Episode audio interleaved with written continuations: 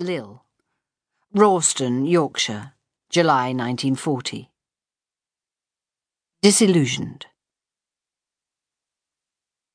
Lil Moisley stood by the window and watched as her husband turned into the street. Her heart leapt.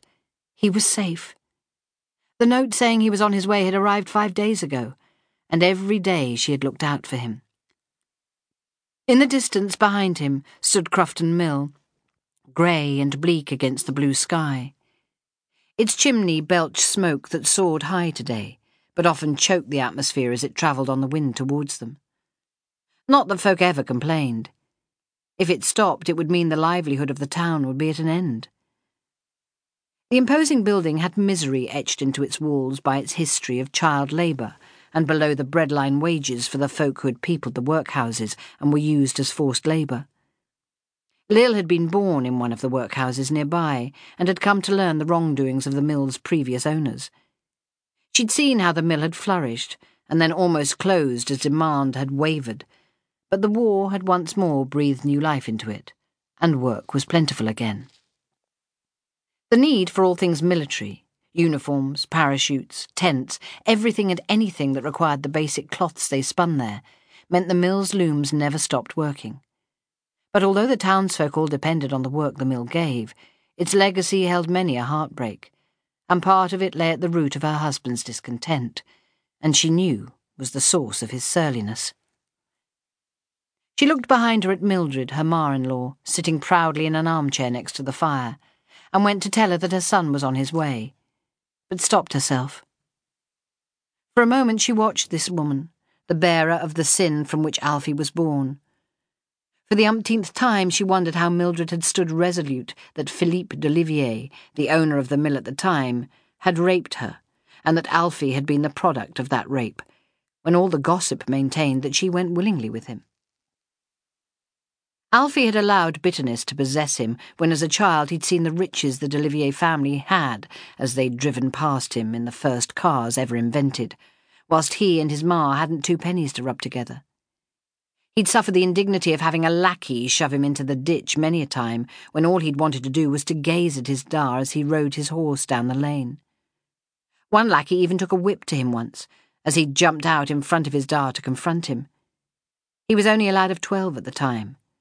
But he told Lil the incident had settled in his mind once and for all that he was Philippe d'Olivier's son, as the man had gasped at the sight of him. Not just because Alfie had startled him, but because he'd seen the likeness between them. Alfie had been the elder man's double, even down to the large brown mole on his left cheek.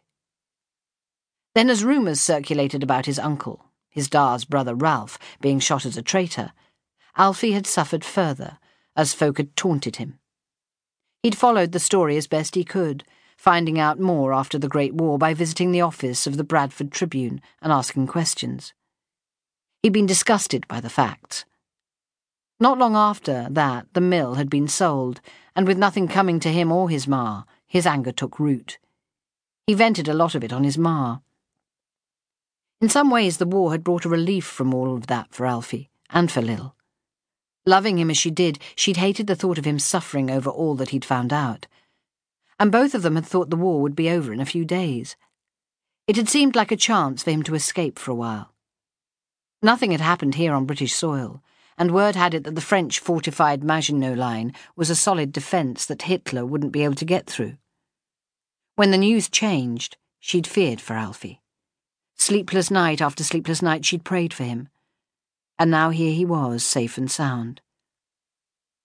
Checking her appearance for the umpteenth time in the mirror that was set into the coat stand that stood by the door, Lil felt pleased with her appearance her chestnut coloured hair, cut in a bobbed style, fell in soft waves to just below her ears. Her skin glowed, helped by the rosiness her excited anticipation had given to her cheeks. Her large hazel eyes twinkled, always folk remarked on her eyes. Some called them kind-looking, others said they held happiness, and still others called them smiling eyes.